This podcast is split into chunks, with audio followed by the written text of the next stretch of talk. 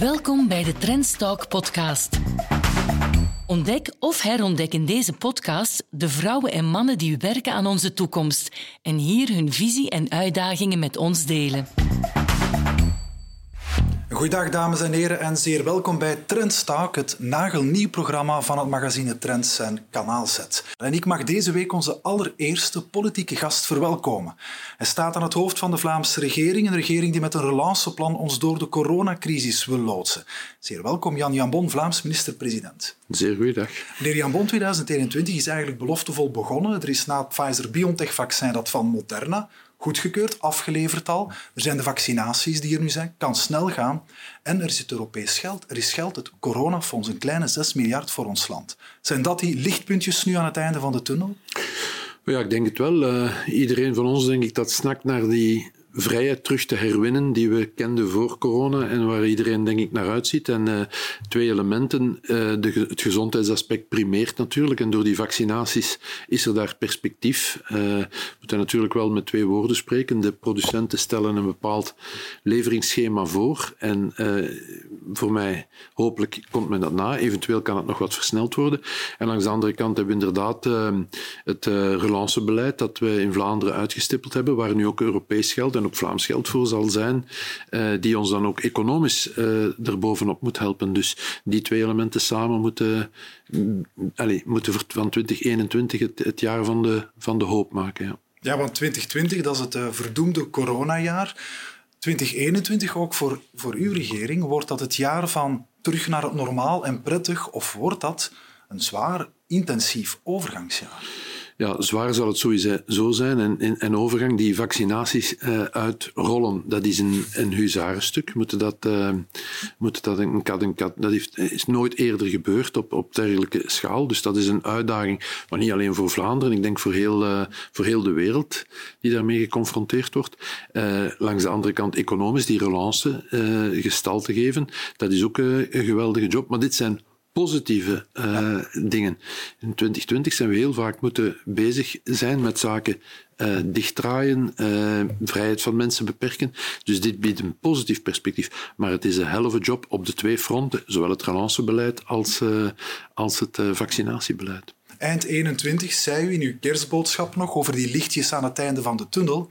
We weten nog niet hoe spoedig we uit die tunnel zijn. Nu, inmiddels weten we dat misschien wel. Jullie kunnen beloven dat wanneer er voldoende vaccins zijn, tegen de zomer, alle Vlamingen zijn gevaccineerd. Nu, misschien is er ook dus vroeger het een en ander mogelijk. Pasen kan daar een kantelpunt zijn als het gaat over versoepelingen.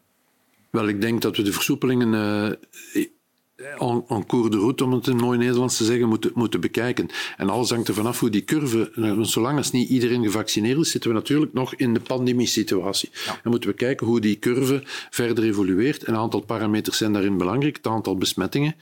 Maar we moeten altijd het aantal besmettingen in verhouding met de testen zetten, want je kan de besmettingen op 0 brengen. Hè. Als je morgen zegt, we stoppen met testen, ja, dan zijn er 0 besmettingen. Ja, want nu zijn er meer besmettingen, maar omdat er substantieel meer getest wordt dan in de kerstvakantie.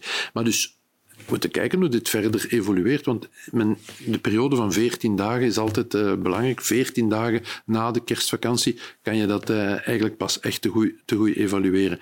Ziekenhuisopnames, heel belangrijk cijfer. Ja, komt nog een beetje later, want je raakt eerst besmet en dan ziek en dan naar het ziekenhuis. Dus daar zit ook een tijd tussen. Dus al die parameters zullen verder in het oog moeten gehouden worden.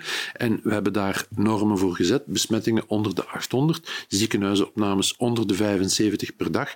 En dan kunnen we aan versoepelingen beginnen te denken. Dat kan ook zonder dat iedereen gevaccineerd is, als die cijfers maar in de goede richting gaan. Er was een domper wel op dat perspectief of op de vreugde de voorbije week. Een ministerieel besluit van minister van Binnenlandse Zaken, Annelies Verlinden. Het werd eigenlijk aan stoemelings bekendgemaakt, want ze had er zelf niet over gecommuniceerd. Namelijk die verlenging van de beperkende maatregelen tot 1 maart. Dat zijn 6 weken. Ja. Door daarover te zwijgen eerst, was ze oneerlijk of was ze onhandig? Ja, ik wil me daar niet over uitspreken, maar een ministerieel besluit moet altijd een periode overdekken. En we hebben daarover gesproken tijdens het overlegcomité van vorige vrijdag. En toen is inderdaad gezegd van, we gaan de maatregelen niet als dusdanig verlengen tot 1 maart, want ondertussen komen er nog overlegcomité's samen, bijvoorbeeld vrijdag 22 januari komt opnieuw een overlegcomité samen, maar we gaan wel het ministerieel besluit geldig maken tot 1 maart. Dus dat wil niet zeggen dat er ondertussen geen versoepelingen kunnen gebeuren. Dan passen we het ministerieel besluit aan, altijd gedreven door de curve. En dus ja, in die zin had dat misschien iets duidelijker kunnen neergezet worden. Maar het is dus niet de betekenis van dat het ministerieel besluit geldig is tot 1 maart, wil dus niet zeggen dat er ondertussen, als de curve het toelaat, altijd die voorwaarden, als de curve het toelaat dat geen versoepelingen kunnen gebeuren, dan wordt dat ministerieel besluit aangepast. Ja, want trouwens, er was een interessante kwestie deze week nog aangekaart door uw partijgenoot Loïc Parys in het Vlaams parlement. Wat wanneer we op een bepaald moment in een situatie zitten waar het meest kwetsbare deel van de bevolking is gevaccineerd, woonzorgcentra, zorgpersoneel, maar dus ook ouderen en mensen met een onderliggende ziekte, eens die veilig zijn gesteld, zal ik maar zeggen, zou je kunnen zeggen, goed, we zetten het allemaal weer open, want de mortaliteit lag daar. De grote mortaliteit lag daar, maar natuurlijk ook mensen worden ook ziek en dat zijn niet noodzakelijk mensen die in de woonzorgcentra zitten of die in de eerste lijns gezondheidszorg zitten. Dus ook daar moeten we toch met twee woorden spreken. Het is ook zo dat het Pfizer-vaccin de ziektefenomenen wel wegneemt, maar de besmettelijkheid, het doorgeven van de besmetting van de mensen niet inperkt. Dus het is toch nog voorzichtig zijn. We gaan ook moeten zien. U weet dat voor het Pfizer-vaccin iedereen een tweede prik nodig heeft, binnen de drie weken, dat dan nog eens een paar dagen duurt eer het vaccin echt zijn werk kan doen. Dus laten we toch vooral rustig blijven en niet overhaast te werk gaan. Want het ergste wat we toch kunnen meemaken is dat we op een bepaald moment zouden versoepelen en zeggen, nu is alles mogelijk. En dat we dan zien, ja, dat toch verkeerd ingeschat. We gaan terug moeten opschalen. Dat zou ik echt niet willen meemaken. Kritiek van Groen-fractieleider Björn Rzoska was deze week dat de Vlaamse regering te veel improviseert. U zei daarover, ja, het is een crisis. We moeten dat virus nog altijd beter leren kennen, zeker nu met die varianten. Goed, is dat altijd wat improviseren? Want het is niet de eerste crisis die u beheert, hè? Er was destijds de terreurdreiging. Ja, de terreurdreiging is natuurlijk van een totaal andere aard. Daar politiediensten, we hadden daar ook een dienst die de dreiging van de terrorisme analyseert en zo. Je had daar wel wat meer tools voor. Dit is een nooit eerder geziene crisis. Nu, meneer Rzoska had het vooral over dat we geen vaccinatieplan zouden hebben. En dat heb ik ten stelligste ontkend. We hebben dat gisteren, dat was dan woensdag, in de loop van de week, woensdag, hebben we dat aan de pers meegedeeld. En dus dat plan was in aanmaak en is dus ruim op tijd klaar. We zijn nu midden januari, vanaf 1 maart, dat is het uitgangspunt, vanaf 1 maart dat we die massavaccinatie moeten beginnen. Dus dat plan is er wel degelijk en dat is onderbouwd en dat is onderpind. Maar zeggen dat je dit op voorhand helemaal kan inschatten, ik zal dan niet maar zeggen, het leveringsschema van de producenten, dat is één van de belangrijkste triggers. Als die op een bepaald moment zeggen, we gaan sneller leveren, moeten wij ook in staat zijn om sneller te vaccineren. Als die op een bepaald moment zeggen, we hadden gedacht van dat te leveren, maar we kunnen daar niet bij, dan gaan we naar beneden moeten aanpassen.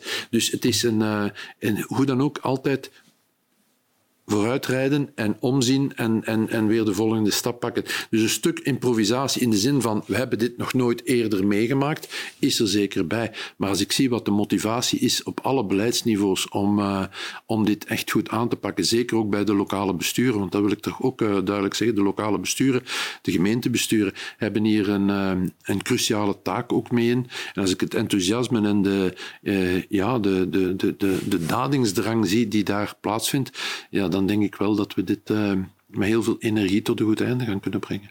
Die crisis is, zegt u, aldoende bijleren, bijsturen en evalueren. Waar we nu wel op kunnen, en heel kort hoor, kunnen terugkijken, is 2020. Zijn daar 2 fouten gemaakt? 1, in september de teugels al te zeer gelost. En 2, beleidsmatig in de woonzorgcentra. Die woonzorgcentra die bleken de bad banks van onze gezondheidszorg. Zaten daar de 2 cruxen, de 2 fouten? Maar ik denk dat dat zeker zaken zijn die moeilijk hebben gelegen. Met de woonzorgcentra, ik wil zeggen, in Vlaanderen hebben wij eigenlijk nog voor de algemene lockdown gezegd, de woonzorgcentra gaan dicht, mogen geen mensen meer op bezoek komen, de mensen moeten ook de bewoners moeten ook op hun kamer blijven. Dus daar zijn wel zeer snel maatregelen genomen. Moet ook niet vergeten, in de woonzorgcentra zaten de hoe moet ik dat nu zeggen, de mensen waarvan men zei, ja, dat is de meest kwetsbare groep, die zaten daar ook bijeen. We hadden toen in die fase het probleem van mondmaskers en sanitair materiaal dat niet op tijd kon geleverd worden. Dus dat was zeker een element. Te vroeg lossen in september. Ja, ik weet het niet. Wij zijn, denk ik, als bevoegde overheid heel de tijd wel in contact geweest met de specialisten. En totaal geen verwijt, want ook voor de specialisten, ook zij zijn door een leercurve doorgaan en iedere dag opnieuw nog maken.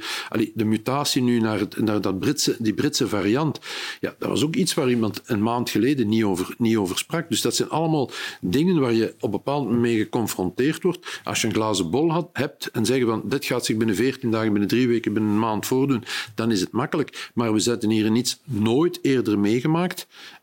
Omringd met specialisten die dit ook nooit eerder meegemaakt hebben. En iedereen neemt op een bepaald moment beslissingen met de informatie die op dat moment voorhanden is. Achteraf is het altijd makkelijk om te zeggen, ja, dit hadden we toch moeten doen. Eigenlijk met de terrorcrisis hadden we het station van Maalbeek moeten dicht doen. Hè? Ja. Achteraf gezien kan je dat makkelijk zeggen. Maar ik denk dat iedereen echt het beste van zichzelf geeft in deze crisis om proberen daar zo goed mogelijk door te komen. Dat is het medische luik van een relance, een voorwaarde eigenlijk. Ik wil het met u over die relance hebben. De bedoeling is om die Vlaamse economie weer in een juiste plooi te leggen. Inzetten op digitalisering, bijscholing van mensen, innovatie. Ten eerste is daar het budget. We kennen deze week de verdeelsleutel van het Europese budget. Van de kleine 6 miljard gaat er 2,25 naar Vlaanderen. Uiteindelijk via federaal de kleine 3 miljard, wat ook het beoogde bedrag was. Maar toch, als je kijkt naar de verdeling van de bevolking, 6,5 miljoen Vlamingen op 11,5 miljoen Belgen, ook onze bijdrage aan het BNP, zou je toch niet kunnen zeggen, wij moeten meer hebben dan de helft van die 6 miljard? Ja, ik wil eigenlijk volledig die 6 miljard naar Vlaanderen kijken. Maar het valt wiskundig. Later als je er rekent, is misschien iets voor te zeggen. Wel, dat hangt er vanaf welke parameters dat je gebruikt. En de discussie aan tafel was natuurlijk, iedereen wil het grootste deel zoveel van de koek naar zich toe trekken. Er is alleen één constante. Als je geen vergelijk maakt rond de tafel, komt iedereen buiten met 0. Ja. Dat wil ook niemand. Tweede element, Europa heeft natuurlijk ook parameters toegepast om toe te bedelen hoeveel geld van die gigantische pot van heel veel miljarden van Europa dat er naar de lidstaten gaat. En om u een idee te geven, Italië krijgt 3 keer zoveel uit die pot als Duitsland. Dus Duitsland zit ook met die parameters waar u zegt, hoge investeringen, zwaar getroffen door de COVID. En dat is omdat Europa heel vaak gebruik maakt van die oude criteria. De armoedegraad in een land, de werkloosheid in een land, het inkomen per capita, maar dan omgekeerd, de laagste inkomens per capita. Dus eigenlijk beziet dat meer als een herverdelingssysteem dan wel als een systeem om te zeggen waar heeft COVID nu het hardste toegeslaan. En dus de Franstalige partners rond de tafel, die kwamen met die insteek. Met die Europese redenering van herverdelen. Die Europese redenering die er ook voor gezorgd heeft, ik moet dat toegeven, dat wij relatief meer geld gekregen hebben. Moest Vlaanderen alleen zijn geweest, zouden wij een heel stuk minder geld hebben. Het is dus eigenlijk omgekeerd dat we moeten daar naar kijken. Wel, doordat men die parameters die eigenlijk... Ja, Vlaanderen, de werkloosheid in Vlaanderen is lager dan in Wallonië. Het inkomen per capita is hoger in Vlaanderen dan in Wallonië. En dat waren allemaal de parameters die ermee gespeeld hebben. En dus de Franstaligen kwamen naar de tafel met nee, we moeten gewoon die Europese parameters doortrekken. Hadden we dat gedaan, was Vlaanderen ver onder de 2 miljard gezakt in die verdeling. Alles hangt er vanaf ook welk deel naar federaal ging. Ik heb verdedigd de parameters die u juist zei. En dus we zijn dan, zo gaat dat in zo'n discussie, we zijn dan in het midden geland. En kijk, het goede aan dit akkoord is, met dit is de som die wij ook voor ogen hadden, om ons relanceplan mee te financieren. We hadden altijd gezegd, we leggen er, als we 2,3 miljard van de Europese middelen kunnen krijgen, Vlaanderen legt er 2 miljard bovenop en we kunnen dat ambitieuze plan van 4,3 miljard realiseren. Dus in die zin is het resultaat van die onderhandeling stelde ons in staat om dat Vlaamse veerkrachtplan uit te bouwen. Ja. Maar als u mij nu zegt, had u graag nog wat meer middelen gehad? Ik denk, als u dat aan iedereen rond de tafel gevraagd had toen we buiten kwamen met dat akkoord, had iedereen gezegd, wij hadden graag nog wat meer middelen gehad. En in Brussel heeft zich dat heel manifest geuit. Daar was zelfs wat problemen binnen de regering. Problemen toch binnen de regering, want er werd gezegd er is niet communautair over gebikkeld. Wel, er is niet communautair over gebikkeld. Wat is communautair? De parameters die Europa voorhanden had en die Europa gebruikt heeft om de verdeling te doen, die waren in het voordeel van de Franstaligen. Ja. Dus ja, maar je hebt gewoon die lijn tussen het noorden en het zuiden van het land is een lijn, is een cultureel verschil, is een economisch verschil. Je hebt altijd die tegenstellingen. En we zijn als ik daaraan mag toevoegen, ik wil het niet per se communautariseren en ook weggaand van op zich dat coronafonds. Het planbureau berekende ook wel al in de zomer dat die coronacrisis harder zou aankomen in Vlaanderen omwille van het grotere aandeel industrie, handel, horeca. En in Wallonië meer overheidstewerkstelling. Ja, dat is logisch. Vlaanderen heeft inderdaad voornamelijk een privé-gestuurde economie. Wallonië, daar werken veel meer mensen in de publieke sector. Ja, de publieke sector, die mensen hebben geen loonverlies gekend, zijn niet technisch, tijdelijk werkloos gesteld. Overheidsinstanties gaan ook niet zo gemakkelijk failliet, om dat maar te noemen. Dus dat was mijn insteek aan de tafel ook. En zo ben ik in het midden kunnen landen en heb ik niet op die Europese parameters moeten gaan. Om dat te zeggen van, ja, maar moeten we niet kijken naar het effect van de COVID-crisis? We hebben daar een vergelijk in moeten vinden. Maar ik zeg het goede resultaat is dat we hiermee ons relanceplan kunnen financieren, dat kan uitgerold worden. En dat plan, 4,3 miljard, zal nodig zijn. Het VBO pakt er nog uit met een inschatting van 100.000 bedrijven die voor de crisis financieel gezond waren, die nu in financiële problemen zitten. Economen vrezen ook nog een golf van faillissementen eens de eerste steunmaatregelen ophouden. Moeten wij ons schrap zetten? We moeten ons sowieso schrap zetten. Hè. Er gaat nu de hand aan de ploeg geslagen moeten worden en we gaan moeten zorgen dat die voorspellingen, als we niets doen, dat die inderdaad geen realiteit worden. Ik heb altijd gezegd, de betrachting van de Vlaamse regering is, ook in de steunmaatregelen die we tijdens de crisis uitgewerkt hebben, bedrijven, organisaties, instellingen die gezond waren voor de crisis, die mogen niet failliet gaan omwille van COVID tijdens de COVID-crisis. Die moeten we erdoor sleuren.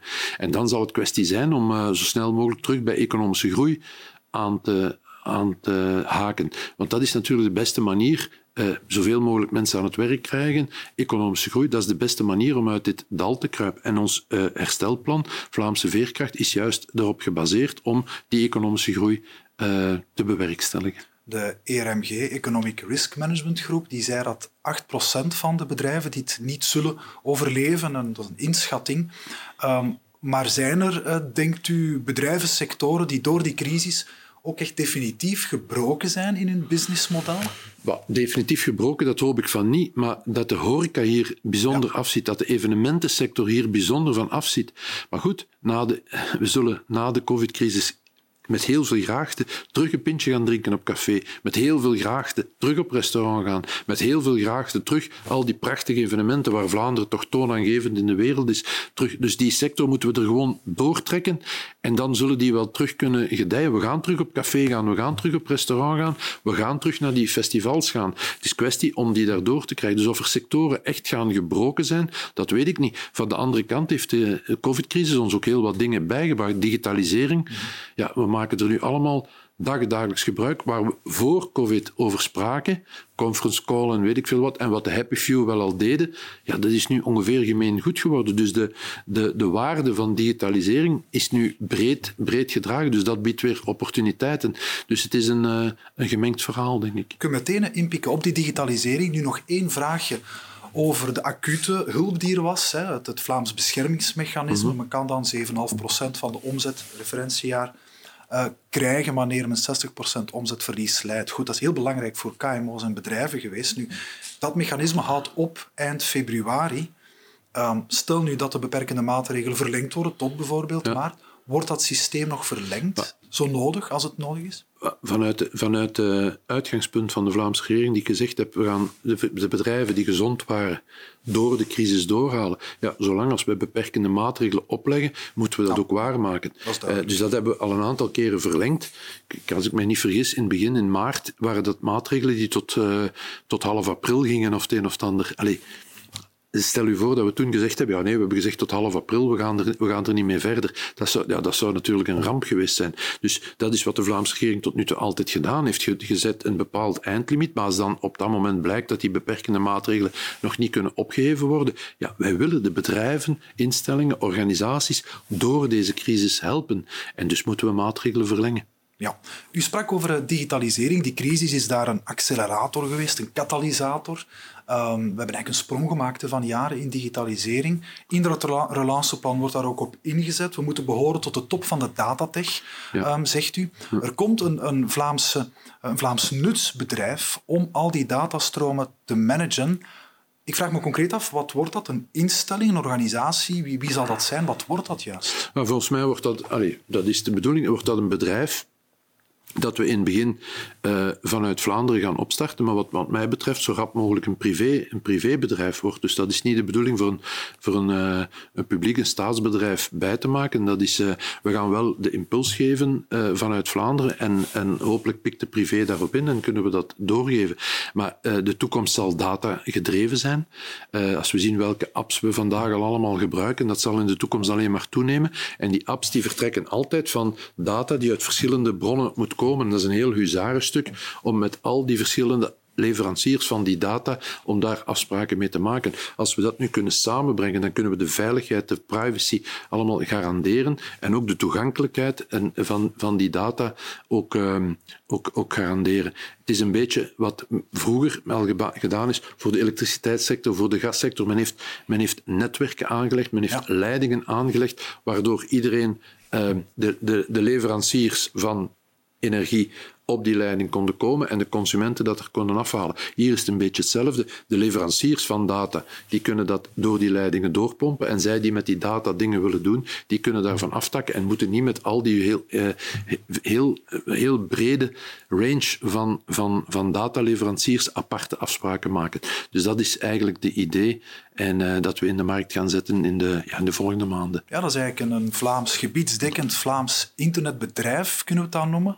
Databedrijf. Een databedrijf, zoals stroom en water basisbehoeften zijn, nutsvoorzieningen, is dat nu met data? Dat is dan de filosofie? Ja, dat is eigenlijk de filosofie van laten we al die verschillende leveranciers van data samenbrengen. Laten we vooral zorgen dat er ook privacy en dat die data beschermd is. En dan vooral zorgen en dan daarna zorgen dat zij die met die data toepassing willen maken die u en mijn leven beter maken, dat die dat op een eenvoudige, transparantere manier kunnen doen. Met respect voor natuurlijk de bescherming van de data en de privacy. Ja, dat is dan echt iets nieuw. Wat ook bleek uit die coronacrisis, die legde pijnpunten bloot. Ook het digibetisme. Mensen die niet thuis zijn op internet, die dat zelfs niet hebben, die niet aangesloten zijn, die moeten we online krijgen. Nu, hoe ga je een digibet online krijgen? Je kan hem al geen mail sturen. Nee, ik kan hem geen mail sturen. Maar er zijn natuurlijk verschillende categorieën van mensen. Er is onlangs een studie geweest die heeft aangetoond dat 8% van de Vlamingen nooit van de digitale wereld gebruik maken. Dat er, ik denk, 21% van de Vlamingen thuis niet beschikt over internet. Dus dat zijn uitdagingen. En ik denk dat je verschillende kanalen kan hebben om die mensen te bereiken. Ik zal maar zeggen, iemand die zich bij VDAB aandient en die niet blijkt over die instrumenten te beschikken, die kan je via VDAB helpen. In het onderwijs, meneer minister Wijts doet een gigantische inspanning. Vanaf het 5e studiejaar gaan we ervoor zorgen, dat zit ook in dat relanceplan, dat elke leerling een laptop heeft en ook internetaansluiting bij zijn thuis, zodanig dat die generatie al zeker volledig mee is. Ook lokale besturen gaan we stimuleren om in te zetten om computerklassen, bijvoorbeeld voor...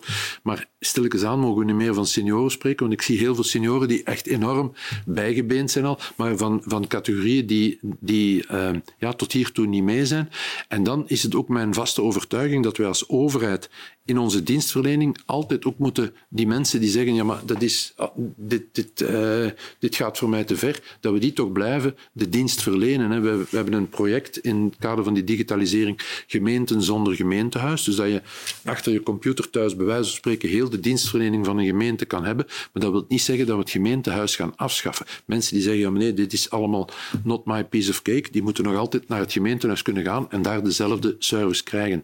Maar het is wel bedoeling om zoveel mogelijk Vlamingen inderdaad in die digitale wereld te krijgen. Ja. Op vrijwillige basis. Nog iets, ik kreeg toevallig vandaag een sms-berichtje van mijn provider, die me meldt dat ik vanaf nu 5G kan gebruiken.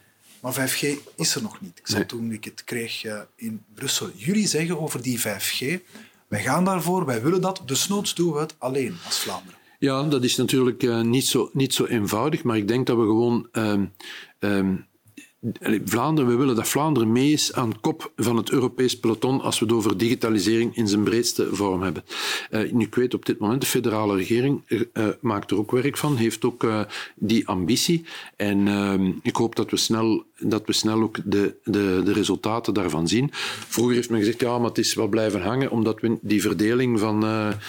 de data die over dat netwerk gaat, daar is een verdeling. Daar worden de federale overheid en de gewesten een stuk mee vergoed. En de verdeelsleutel tussen die twee, dat was nog niet overeengekomen. Nu, ik heb altijd gezegd, die verdeelsleutel is niet zo belangrijk. Laten we die discussie rustig voeren, maar ondertussen moet die hardware, moet dat netwerk daar liggen. En de federale regering zit nu ook op dat spoor en ik hoop dat we allemaal samen dit zo snel mogelijk kunnen uitrollen. Want wij willen aan de kop van dat peloton zitten en daar zullen we ook naar handelen. Een ander luik van het relanceplan is die arbeidsmarkt. Alle hens aan dek heet het dan. Zal ook nodig zijn. De Nationale Bank voorspelt tussen eind 19 en midden dit jaar een verlies van 100.000 banen. Maar eerder werd een groter verlies geschat van 180. Er zijn 17% minder vacatures door de coronacrisis, maar dat kan misschien nog meevallen. Er zijn er nog 240.000. Misschien valt dat dus na alle doemberichten al bij al nog mee. Of zijn we dan te optimistisch? Ja, ik denk dat we vooral moeten zien, de Vlaamse regering had bij haar aantreden voor COVID een ambitie, een heel grote ambitie, 80% tewerkstellingsgraad. We houden die ambitie aan. Dat is binnen 3 jaar. Dat is naar het einde van de legislatuur. Maar we houden die ambitie aan. En we staan daar niet mee alleen. We hebben daar ook rond een akkoord met de sociale partners, zowel met werkgevers als werknemers, op Vlaams niveau een akkoord gesloten. Dus ook de sociale partners geloven in het realiseren van die ambitie. En als we inderdaad zien, er is nog altijd die mismatch op de arbeidsmarkt tussen vacatures die openstaan en mensen die op de werkloosheid staan. Dus daarmee dat alle hens aan dek is voornamelijk een groot omscholingsprogramma. Om mensen die in... We hebben in de zorgsector enorm veel nood aan meer handen aan het bed. Dat is ook in de COVID-crisis gebleken. Als nu morgen een aantal mensen uit bepaalde sectoren werkloos worden. Ik zeg niet dat iedereen de roeping heeft om naar de zorgsector te gaan, maar er zijn toch zeker een aantal mensen uit te recupereren die zeggen van kijk, in de zorgsector staan duizenden vacatures open. Laten we degenen die wensen omscholen om die vacatures in te vullen. Dat is het voorbeeld voor de zorgsector, maar zo zijn er nog heel wat voorbeelden. En dus daarmee dat we bijna 200 miljoen uittrekken om die omscholing te realiseren. Want die opleidingen kunnen aangeboden worden, maar bijvoorbeeld voor tijdelijk werklozen is er de mogelijkheid om bij te scholen bij de VDAB. De laatste cijfers in november die toonden dat van de 110 toen tijdelijk werklozen maar een 3000-tal daar uiteindelijk voor kiest, dat is 3%. Blijkbaar, ja, mensen veranderen niet makkelijk van job of houden van het werk dat ze deden. Ja, vraagt veel flexibiliteit. Maar ik denk, een tijdelijk werkloze heeft nog altijd, denk ik, de hoop dat hij terug in zijn bedrijf en in zijn oude job kan terechtkomen. kwestie zal zijn hoeveel van die tijdelijke werkloosheid gaat omgezet worden in permanente werkloosheid. En daar moeten we op inpikken. Maar ik moet eerlijk zeggen, het Nederlands systeem waar men loonsubsidie geeft, waar mensen niet in tijdelijke werkloosheid gezet worden, maar dat het geld die vandaag naar tijdelijke werkloosheid gaat, dat die naar de bedrijven gaat en de mensen dus actief blijven in het bedrijf en in het bedrijf, zelfs in crisistijden, misschien jobs, misschien taken kunnen verrichten die anders blijven liggen. Dat is naar mijn aanvoelen een interessanter systeem en die discussie moeten we zeker eens voeren. En Nederland is daar weer een goed voorbeeld in. En dat zou u in uw regering op tafel willen leggen? Hoe wel, laat me zeggen, dat is denk ik eerder federale bevoegdheid. Ik wil niet schermen met tussen, maar ik denk dat we gewoon in ons land dat die discussies moeten op gang brengen en kijken wat de voor- en nadelen zijn van het Nederlands systeem in vergelijking met ons systeem van tijdelijke werkloosheid. Dat gaat over werk. Relance gaat ook over een overheid die goed en efficiënt moet werken. Ook daar moet die crisis zorgen voor een verbetering. Uw eigen partijgenoot en Antwerps burgemeester Bart Wever zei nog laatst in een interview die Vlaamse overheid heeft wat last van een Jacobijns DNA. Het moet allemaal komen van het centrale bestuur, waardoor je als lokale burgemeester te weinig bewegingsruimte heeft. Dan gaat het over regelneverij. Ja, dat hebben we ook in ons Vlaams Veerkrachtprogramma opgenomen. Dus we zullen dit jaar, want 2021 is voor mij een overgangsjaar, waarin dat we zeggen, we gaan nog niet saneren in die begroting, omdat we nog niet weten hoe dat de curve gaat lopen, ook hoe de economische groei zich gaat aandienen. Maar we willen dit jaar wel niet verloren zien gaan in de weg terug naar een begroting in evenwicht. En dus dit jaar is onder andere het onder de loep nemen van Vlaamse wetgeving, Vlaamse besluitvorming en ook de regulitis die eventueel in het ambtenarenapparaat is ingeslopen en die eigenlijk doorstroming, zal ik zeggen, van daden tegengaat, om die tegen het licht te houden en proberen zoveel mogelijk van de overbodige, ik zeg niet dat we alle regels, want sommige regels hebben hun zin, maar dat we overbodige regels gaan schrappen om zo'n efficiëntere overheid te maken. Tegelijkertijd met digitalisering van ons eigen overheidsapparaat, dat is de uitdaging voor 2021. Dus een concrete administratieve vereenvoudiging die op tafel ligt binnenkort? Ja, dus dat is inderdaad, dat wordt in 2021 worden die dingen allemaal tegen het licht gehouden om dan op het einde te kunnen zeggen, we hebben zoveel van de regeltjes kunnen schrappen, dus het is allemaal wat efficiënter nu. Het gaat ook over wat dan heet de spending reviews, gaan bekijken of subsidies wel doelgericht worden ingezet. Ja. Dat betekent dat een aantal organisaties de komende tijd misschien zullen schrikken wanneer die onder de loep genomen zijn. Ja, maar het gaat ook over eigen uitgaven van de Vlaamse overheid ook, hè. Kijk, veel van die dingen zijn ooit historisch ontstaan. En sommige hebben zeker en vast hun zin en gaan we dus ook niet intrekken. Maar de oefening maken van alles wat ooit beslist is en met bepaalde bedoelingen van toen, is dat vandaag nog aan de orde. En dus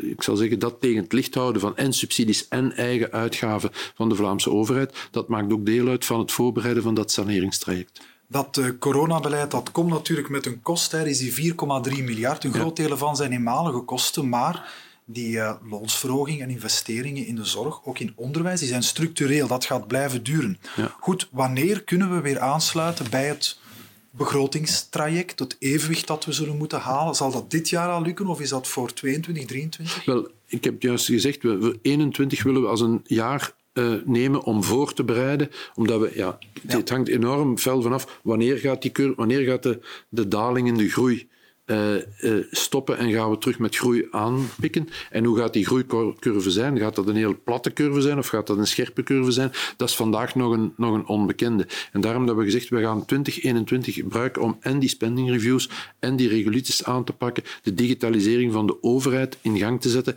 En dan kunnen we vanaf 2022 een traject naar een begroting in evenwicht terug inzetten. Wel, zo'n traject, en als we dat evenwicht willen halen, dat kan je bereiken door te besparen of nieuwe belastingen te heffen. Is een van beide een optie? Nieuwe belastingen bijvoorbeeld? Ik denk dat het vooral vooral een traject zijn van zoveel mogelijk mensen aan het werk te krijgen. Dat is eigenlijk, wint daar iedereen bij. Dat is goed voor de uitgaven van de staat, dat is goed voor de inkomsten van de staat, dat is goed voor de mensen zelf die aan het werk zijn. Dus dat gaat vooral het ding zijn. En daarnaast zullen we door die spending reviews bijvoorbeeld moeten kijken waar doen we overbodige uitgaven of uitgaven die niet echt het doel nakomen. En door digitalisering kunnen we ook zeggen van oké, op termijn kunnen we het misschien met wat minder volk in de Vlaamse administratie doen. Dus al die elementen samen, nieuwe belastingen, daar ben ik absoluut een hele coole minnaar van. Ik heb altijd gezegd, wij gaan geen coronabelasting invoeren of zo. Dat is echt absoluut niet de bedoeling. Ik denk zoveel mogelijk mensen aan het werk krijgen, dat dat de grote sleutel is om uit die budgettair. Want zoals u gezegd, we hebben heel veel eenmalige maatregelen genomen. Die wegen op de schuld, maar die zetten geen jaarlijkse domper op onze begroting. Maar we moeten niet flauw doen. Als wij bij ongewijzigd beleid gaan wij een uitdaging hebben van, denk ik, recurrent een goede 2 miljard. En dus die gaan we op een aantal jaren tijd moeten terugdringen. En dat zal een hele operatie zijn. Ja, dat is een corona-erfenis. U zei op einde jaar in een interview dat u tijdens deze coronacrisis de voorbije maanden onvoldoende uit de verf was gekomen. Zal dat nu anders zijn in dat relancebeleid? Gaan de blikken zich naar Vlaanderen richten? Wel, het is... Het relancebeleid gaat door de Vlaamse regering gestuurd worden. Ook het vaccinatiebeleid gaat in Vlaanderen door de Vlaamse regering gestuurd worden. Dus dat is onze verdomde plicht om te zorgen dat dat allemaal goed loopt. Het crisisbeleid van het corona, ja, dat was iets wat we met alle regeringen samen gedaan hebben. En dan ben je deel van het geheel. Maar dat in Vlaanderen het relancebeleid gevoerd wordt, we hebben daar nu de middelen voor, we hebben daar het plan voor en dat zullen we gradueel gaan uitvoeren. Dat is onze eigen verantwoordelijkheid. Om af te ronden, globale economische inschatting. Wanneer is deze coronacrisis verteerd en sluiten we weer aan bij de normale welvaartsgroei? Ja, dat is, op dit moment kan ik daar nog geen duidelijk beeld over geven. Er zijn nog te veel onbekenden om daarop te antwoorden. Alleen denk ik dat we vandaag het plan op tafel hebben liggen. De middelen zijn er, de vaccinatiestrategie is er. Dus er is hoop. We gaan in de loop van 2021 die knik kunnen maken, onze vrijheid terug herwinnen en terug aan de opbouw kunnen beginnen na deze coronacrisis. En daar doe ik beroep voor op iedereen om zijn steentje daarin bij te dragen. En de Vlaamse regering zal daar het voortouw in nemen. 2021, het jaar van de knik omhoog. Dat is absoluut de bedoeling. Voor dit gesprek over relance, de weg uit deze coronacrisis, zeer bedankt, minister-president Jan Jambon. Heel graag gedaan. Fijn dat u bij ons was en een fijn weekend. Trends Talk is de wekelijkse afspraak op Kanaal Z, op trends.be en op deze Trends Talk podcast voor een goed gesprek over de thema's die ons alle aanbelangen. Tot volgende week voor een nieuwe aflevering.